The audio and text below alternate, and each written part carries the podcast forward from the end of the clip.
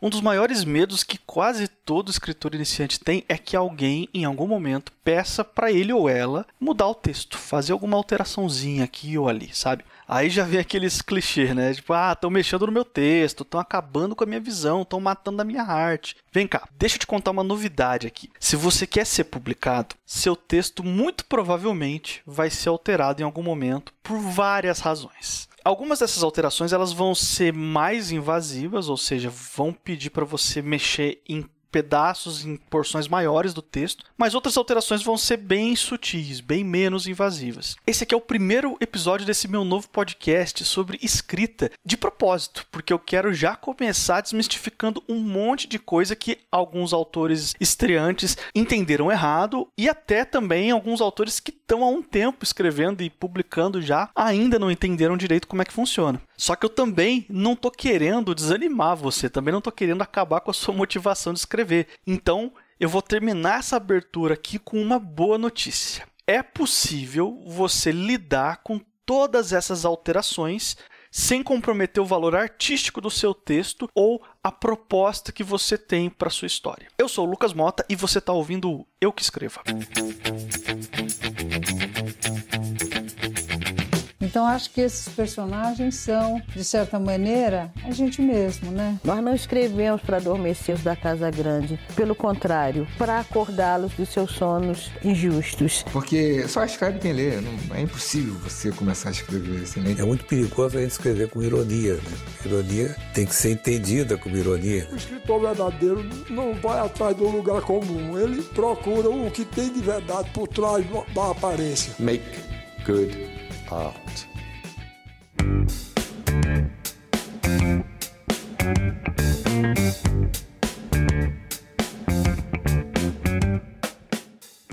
Começar, muito obrigado aí por estar tá dando uma chance para esse meu podcast. Já deixo o recado para você, se você ainda não assina o feed do Eu que Escreva, vai aí na descrição do podcast. Lá no finalzinho você vai ver um link pro feed lá no Anchor. Anchor é a plataforma na qual esse podcast aqui está hospedado. Lá você vai ver que a gente está cadastrado em várias plataformas de podcast. É só você clicar no ícone do agregador de podcast que você usa aí no seu celular ou no seu computador e adicionar o Eu que Escreva na sua lista de podcasts. Se por um acaso você não encontrar o seu agregador ali, tem também o endereço para o feed completo, para o RSS mesmo, caso você queira copiar e adicionar manualmente em qualquer agregador que você preferir, tá bom?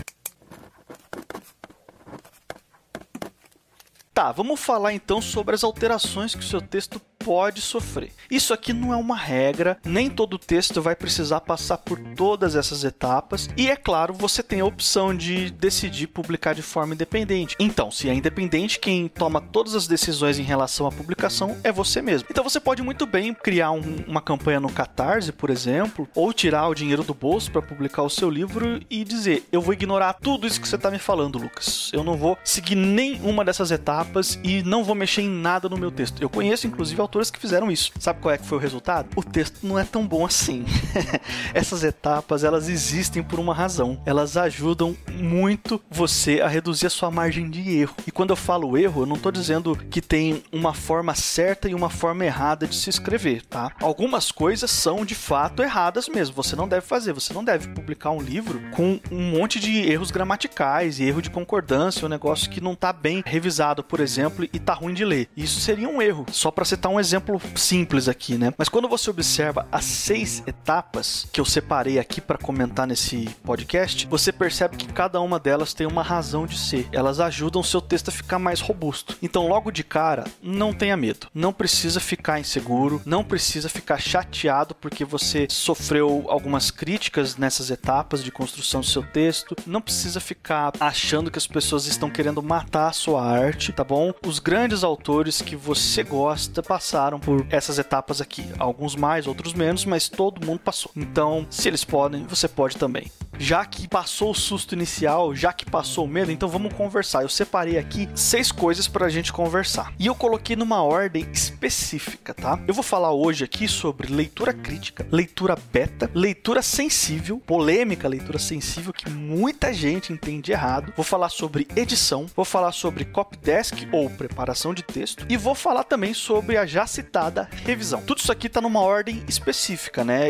Eu fiz isso de propósito ao longo aqui do podcast, você vai entender por quê. Ok, você escreveu o seu livro, você tá cheio de ideias, você quer mostrar para as pessoas, você quer ser lido. Eu fico muito feliz e eu quero que você seja lido. Eu quero que o seu livro seja publicado, que ele encontre os leitores dele. E eu vou até citar uma frase que o escritor Fábio Yabu falou para mim numa entrevista que ele me concedeu no meu outro podcast de literatura, que é o Suposta Leitura. Caso você não tenha escutado, tá o link aí na descrição do episódio para você ir lá. Mas ele fala que a função do novo escritor é emancipar o nosso espírito. Tá vendo só? Os novos escritores eles são muito importantes. Eles ajudam a gente a ir para um lugar melhor, tanto em termos de literatura, a gente tem a oportunidade de expandir o que a gente já tem de literatura, quanto em termos pessoais mesmo, né? Então, eu quero, no fim das contas, que você seja publicado e que as pessoas conheçam o seu texto e que o seu texto faça diferença na vida dos leitores. Mas isso dificilmente vai acontecer se você terminar de escrever o livro e publicar direto, do jeito que tá. Muito provavelmente não vai ser o melhor que você pode fazer se você entregar o texto desse jeito. Então vamos falar um pouquinho sobre a primeira etapa que eu tô propondo aqui, que é a leitura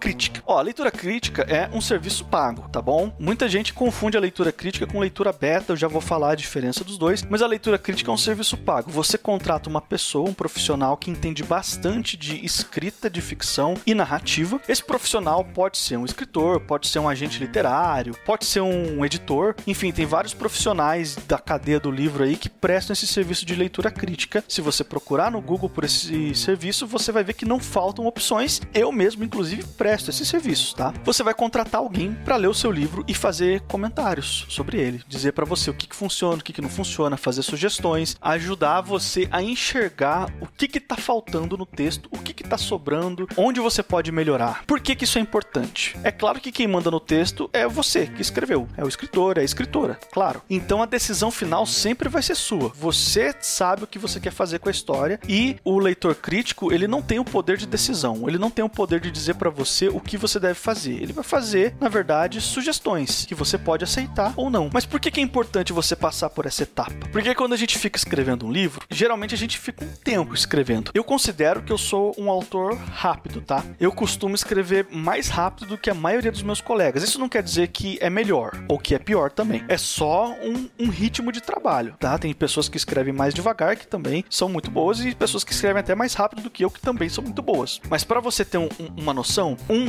romance de mais ou menos 40 mil palavras, eu levo em média 45 dias para escrever o primeiro manuscrito, a primeira versão, tá? A gente pode considerar que isso é um tempo muito bom, é muito rápido, entendeu? E mesmo assim, eu fiquei 45 dias ali trabalhando no texto. Algumas pessoas ficam bem mais do que isso. E não tem nada de errado, cada um tem o seu processo, tá? Por que, que eu tô falando isso? Por mais que você seja rápido, você vai ficar um tempo, você vai ficar muitas horas, muitos dias ali, às vezes semanas, às vezes meses, escrevendo seu livro. Vai chegar uma hora que a sua leitura vai estar cansada. Todas as ideias que estão na sua cabeça, você tá tentando ali colocar no papel e nem sempre você consegue passar tudo. E quando você lê o texto que você escreveu, você enxerga muito mais do que tá no papel, porque você tá há muito tempo pensando naquela história, você tem todo o lado criativo dentro da sua cabeça e é um lado que não vai estar disponível para o leitor. O leitor não vai ter acesso a isso, o leitor vai ter acesso só ao que está no papel, ao que foi publicado. Então você precisa de uma visão de fora, de alguém que olhe para aquilo e diga para você: entendi o que você quis fazer aqui, ó, aqui ficou sutil demais, tá faltando uma explicaçãozinha aqui, uma coisa talvez até que possa ser sutil também, mas não tão sutil quanto tá agora, entendeu? Esse tipo de calibrada que o seu texto precisa para saber onde que ele tá funcionando e onde que ele tá escorregando, sabe? E é para isso que serve a leitura crítica, porque é um profissional que entende muito desse processo de escrita e ele vai dizer para você tecnicamente quais são os problemas do seu texto, o que, que podem ser melhorados. E é muito comum também que o leitor crítico te faça recomendações de leitura, porque ele é uma pessoa que tem uma bagagem de leitura também e, e ele vai falar: Ó, eu tô entendendo o que, que você tá querendo fazer aqui, essa técnica que você tá usando, você pode observar nesses livros aqui, desses autores, dá uma lida lá, veja o que, que você acha, o que, que dá para você tirar de proveitoso dessas leituras. Enfim, ele vai ajudar você a dar uma ajeitada, pegar uma ideia sua que pode ser muito boa, pode ser muito legal, mas levar ela um degrau para cima. Mostrar para você uma forma de entregar a mesma história, o mesmo livro, o mesmo texto de uma forma mais eficaz. Portanto, você só tem a ganhar. E aí a gente já entra na segunda etapa de metamorfose do texto, vamos chamar assim, né? Que é a leitura beta beta. A leitura beta é diferente da leitura crítica. Ela não precisa ser feita necessariamente por algum profissional do meio literário. Pode ser feita por leitores, por amigos, pessoas muito próximas a você, como parentes, pai, mãe, irmão. É recomendável que você evite esse tipo de pessoa porque geralmente essas pessoas estão apoiando você, querem que você vá para frente de qualquer jeito. Então, às vezes elas ficam meio com o pé atrás de criticar, de falar para você o que, que não tá legal no texto. Então, só chama a pessoa da sua família ou amigos muito próximos para fazer uma leitura beta se você tiver certeza que essa pessoa não vai ter vergonha de te dizer o que, que tá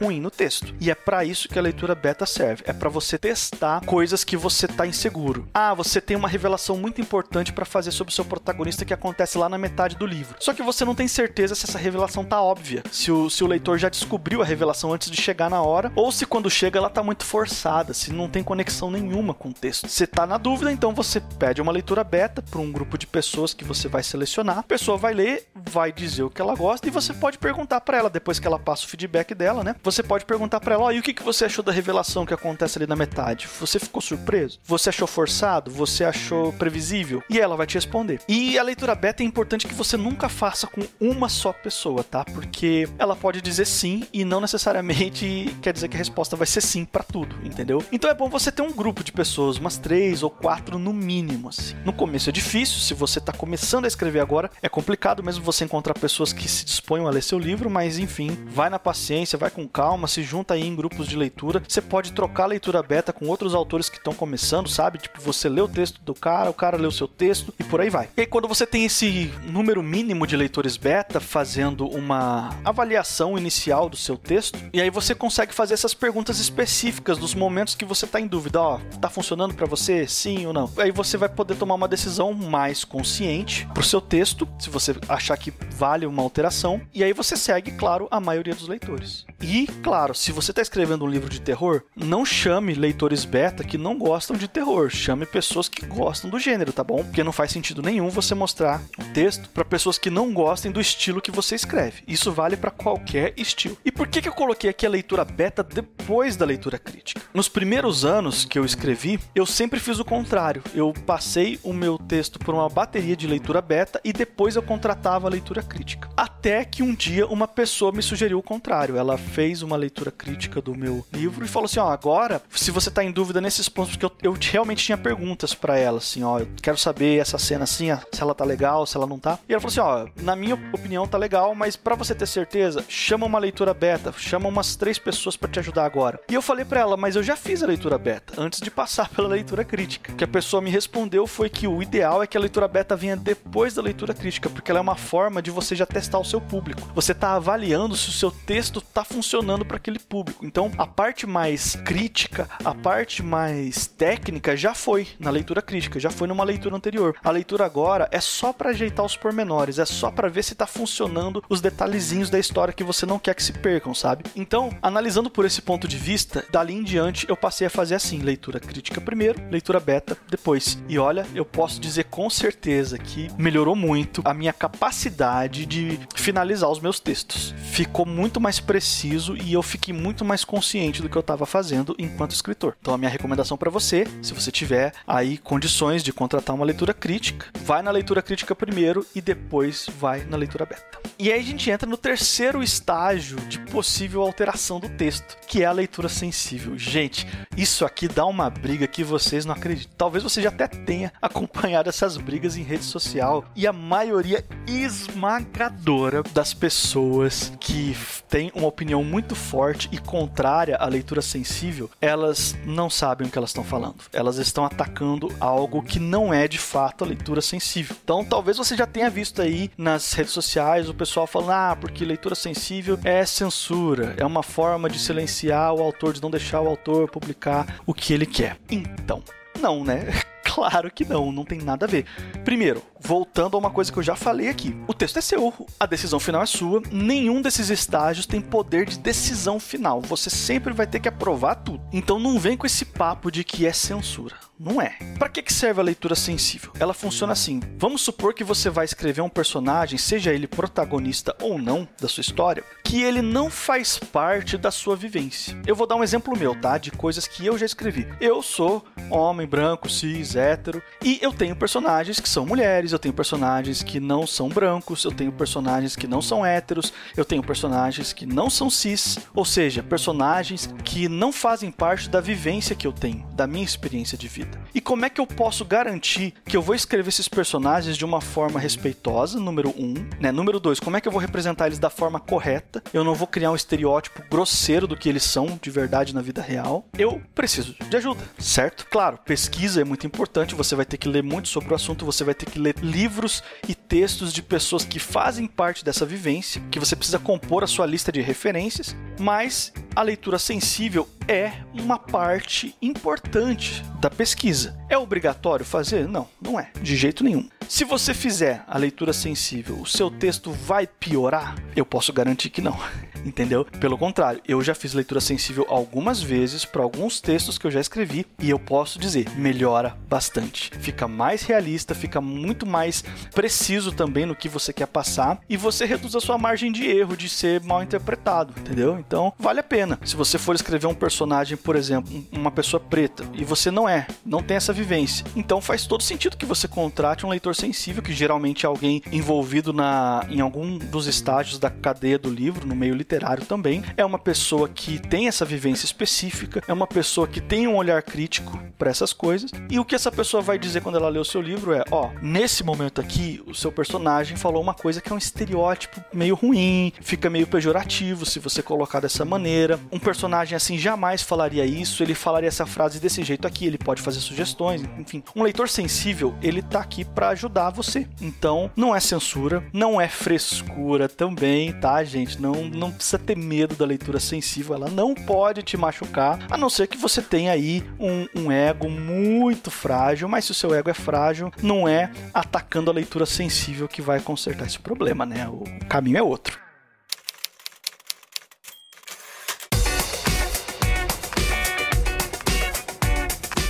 Esses três estágios que eu falei até agora são os estágios iniciais da produção de um texto. Claro, depois que você já escreveu o texto, né? Você está fazendo aí a sua revisão, dando uma ajustada, enfim, vendo o que, que funciona, o que, que não funciona. A leitura sensível, inclusive, muitas vezes ela pode acontecer junto com a leitura crítica. Você manda o texto para os dois ao mesmo tempo. Às vezes, o, algumas pessoas que fazem leitura sensível também prestam serviço de leitura crítica. Então você pode negociar um valor para a pessoa fazer as duas coisas ao mesmo tempo, não tem problema nenhum. Mas às vezes você manda para as duas pessoas, ó, mandei um texto aqui pro leitor crítico e um pro leitor sensível, você recebe os dois feedbacks e trabalha ao mesmo tempo nas duas coisas. É possível sim. Mas agora a gente vai entrar nas etapas que se aproximam mais da publicação. Se você decidir publicar o seu livro de forma independente, eu já fiz isso, publiquei de forma independente, você tem a opção de escolher pular algumas dessas etapas se você quiser. Eu não pulei e eu acho que foi a melhor decisão que eu tomei pro meu texto. E eu recomendo que você não pule. Se você tiver condições, não pule, tá? Mas se você não for publicar de forma independente, se você mandou para uma editora, você foi selecionado e o seu texto vai ser publicado, meus parabéns, muito bom. Ele vai ser provavelmente editado. Então vai entrar essa quarta etapa, que é a edição.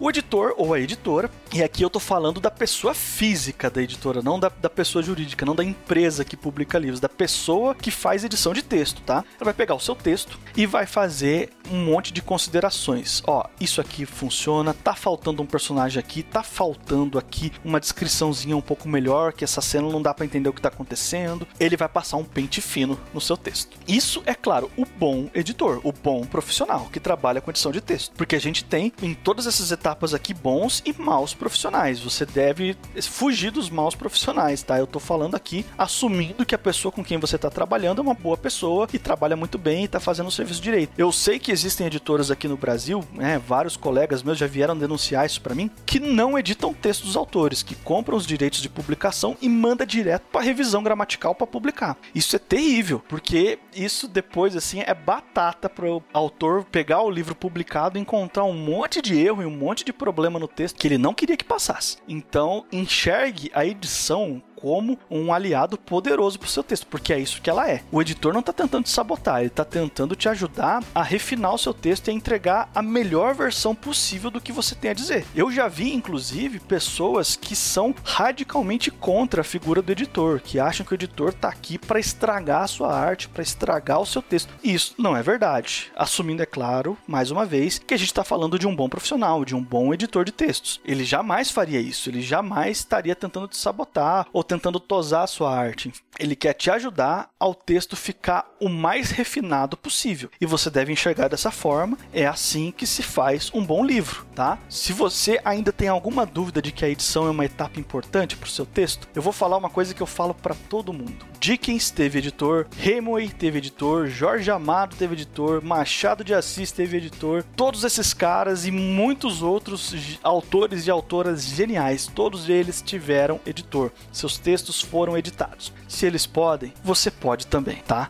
Você não está acima desses grandes autores que eu falei, certo? Eu espero também que você não esteja abaixo. Então, entenda que isso faz parte do processo. Não precisa ter medo, não precisa ficar chateado, não precisa se sentir atacado, ok? É assim que um texto bom é construído. Depois a gente vai numa outra etapa, que é o copy desk. Você também pode encontrar essa etapa com outro nome, que é a preparação de texto. Copy desk e preparação de texto são basicamente a mesma coisa quando o seu texto já passou do estágio da edição, aí você tem um profissional que vai ler e ele vai fazer algumas alterações, são alterações mais sensíveis, não é tão assim, uma edição ele tem o poder de pedir para você fazer uma alteração bem é, radical, se for necessário, uma alteração significativa, né? É raro, mas pode acontecer. Agora o Copydesk não tem essa proposta. O Copydesk ou preparação de texto, ele vai alterar pequenas repetições. A gente tem vícios de linguagem quando a gente usa muito mas, mas, mas isso, mas aquilo. Então ele vem e troca o mas pelo porém, por exemplo, para dar uma, uma camuflada no texto. Ele percebe que às vezes você estava tão cansado escrevendo que você escreveu uma frase de uma maneira tão complexa que tá difícil de entender. E ele vai lá e inverte a ordem das palavras naquela frase e faz isso como uma sugestão para você, ó, ela fica mais clara desse jeito. Enfim, o Copydesk, ele não vai reescrever o seu texto por completo. Não é isso que ele vai fazer. São pequenas incursões em momentos específicos que estiverem precisando de uma alteração alteraçãozinha mínima dessa. E em geral, depois o texto volta para você. Você tem que aprovar essas alterações. E se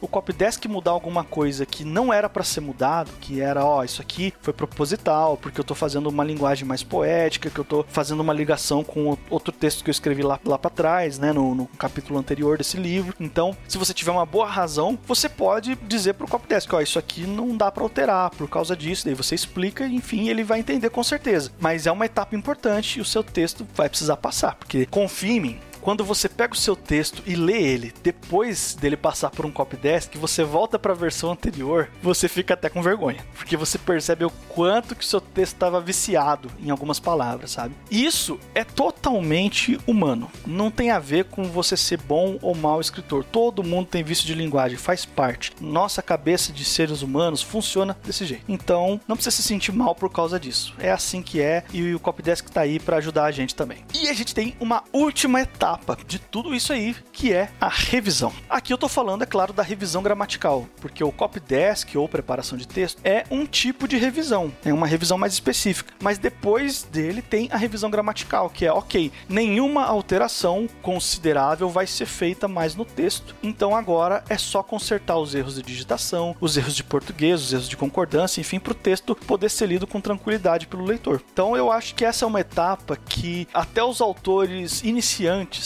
reconhecem que é importante. Até o pessoal que tem medo de edição acha que a revisão é fundamental. Então, não sei se eu preciso me alongar muito e explicar a importância da revisão, mas se você ainda não se convenceu, mais uma vez, mim, você vai querer que o seu texto publicado esteja devidamente revisado, tá bom?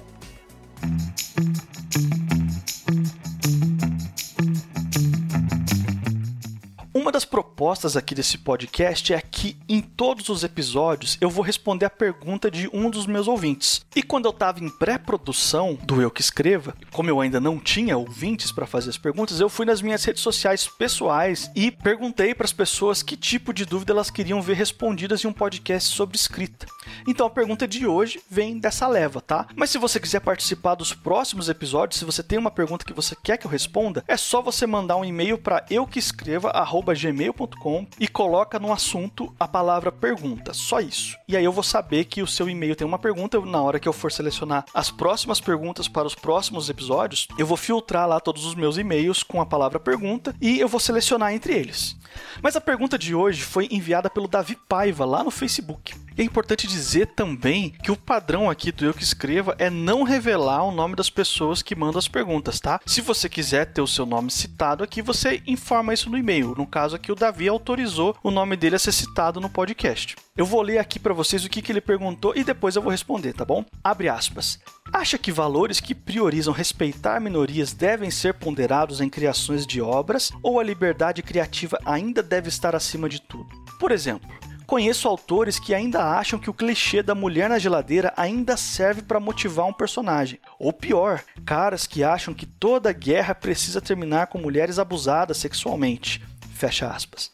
Ok, o, o Davi ele mandou uma pergunta muito específica, muito grande, muito detalhada, mas eu gostei muito dessa pergunta. Muito obrigado, Davi, por ter mandado a pergunta. E eu escolhi ela de propósito aqui para o primeiro episódio, porque a gente falou um pouquinho sobre leitura sensível, a importância de você representar direito, pessoas que não fazem parte da sua vivência, e é um tema correlacionado com essa pergunta aqui. Então, vamos lá, a primeira etapa da pergunta do Davi. Ele quer saber se respeitar minorias deve ser um valor ponderado na, na, criação de obras ou se a liberdade criativa ainda deve estar acima de tudo. Então, eu acho curioso porque essa pergunta, ela, ela vem assim já com... Ele já, ele já deixa subentendido que as duas coisas estão em espectros opostos. Ou você escolhe abraçar a sua liberdade criativa e fazer o que você bem entender na sua história, ou você escolhe respeitar minorias. E isso não é verdade. Eu, eu sei que o Davi não pensa assim desse jeito, porque ele é meu amigo lá no Facebook, eu vejo as coisas que ele posta. Então eu sei que ele fez essa pergunta de propósito só para me dar a oportunidade de falar sobre o assunto, tá? Mas só para deixar claro aí para os ouvintes,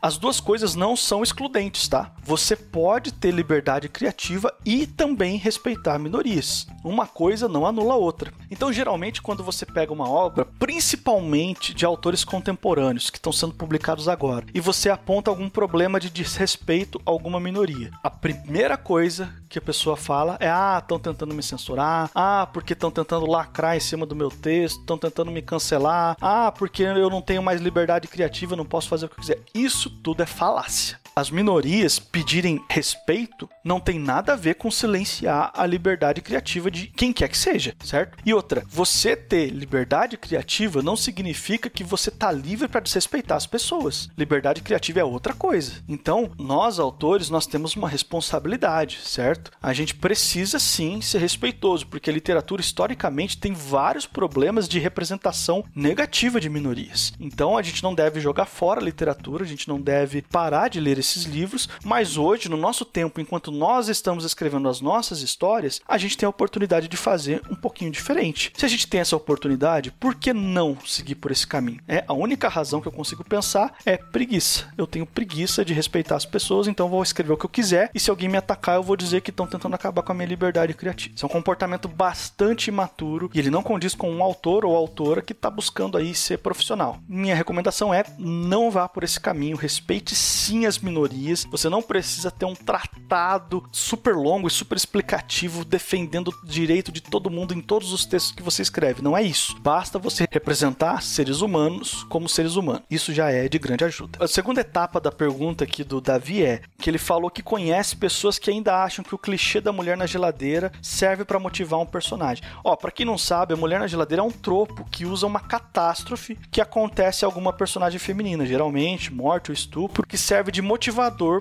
para um protagonista em geral, masculino, ir atrás de vingança, por exemplo, ou de um outro objetivo que, que seja motivado por isso. Esse tropo é chamado de Mulher na Geladeira porque foi batizado pela escritora Gayle Simone em 1999. Ela analisou uma história em quadrinhos do Lanterna Verde, que basicamente o personagem chegava em casa e encontrava a namorada dele morta e enfiada na geladeira. Isso deixou o personagem transtornado e com um psicológico abalado, né, totalmente motivado a ir atrás do vilão. Ele quer se vingar porque fez isso com a namorada dele. Então por isso ela criou esse termo de mulher na geladeira. Você trata a mulher de uma maneira extremamente cruel, só porque ela vai servir de motivação para o protagonista. E essa é uma maneira muito reducionista de você tratar um personagem feminino. Isso já foi usado tanto, mas a exaustão mesmo em tudo que é tipo de história, não só na literatura, mas em várias mídias. Só por causa do excesso já vale a pena você não usar, porque né, tudo que é excessivo já começa a encher o saco. Mas também tem uma razão ainda maior do que o excesso de uso, que é o desrespeito às mulheres, né? Você ter uma única personagem na sua história que ela aparece por pouco tempo só para ser estuprada, para ser morta, esquartejada, seja o que for, para que o protagonista se vingue depois por causa do que aconteceu com ela, aí é uma maneira muito assim lado B de você tratar uma mulher, entendeu? Você dizer que o lugar dela é, é, é, uma forma muito desrespeitosa de você representar uma personagem feminina. Eu acho que as personagens femininas elas podem muito mais do que isso, tá bom? Assim como as mulheres também podem muito mais do que isso. Então, gente, vamos pensar que dá para escrever histórias muito interessantes, dá para criar motivações muito poderosas para seus personagens, sejam eles homens ou não, sem precisar recorrer a esse tipo de recurso, tá? Esse foi o episódio de hoje. Eu vou ficando por aqui. Não se esquece de seguir o podcast nas redes sociais, é arroba eu que escreva, tanto no Twitter quanto no Instagram. E vocês que escrevam.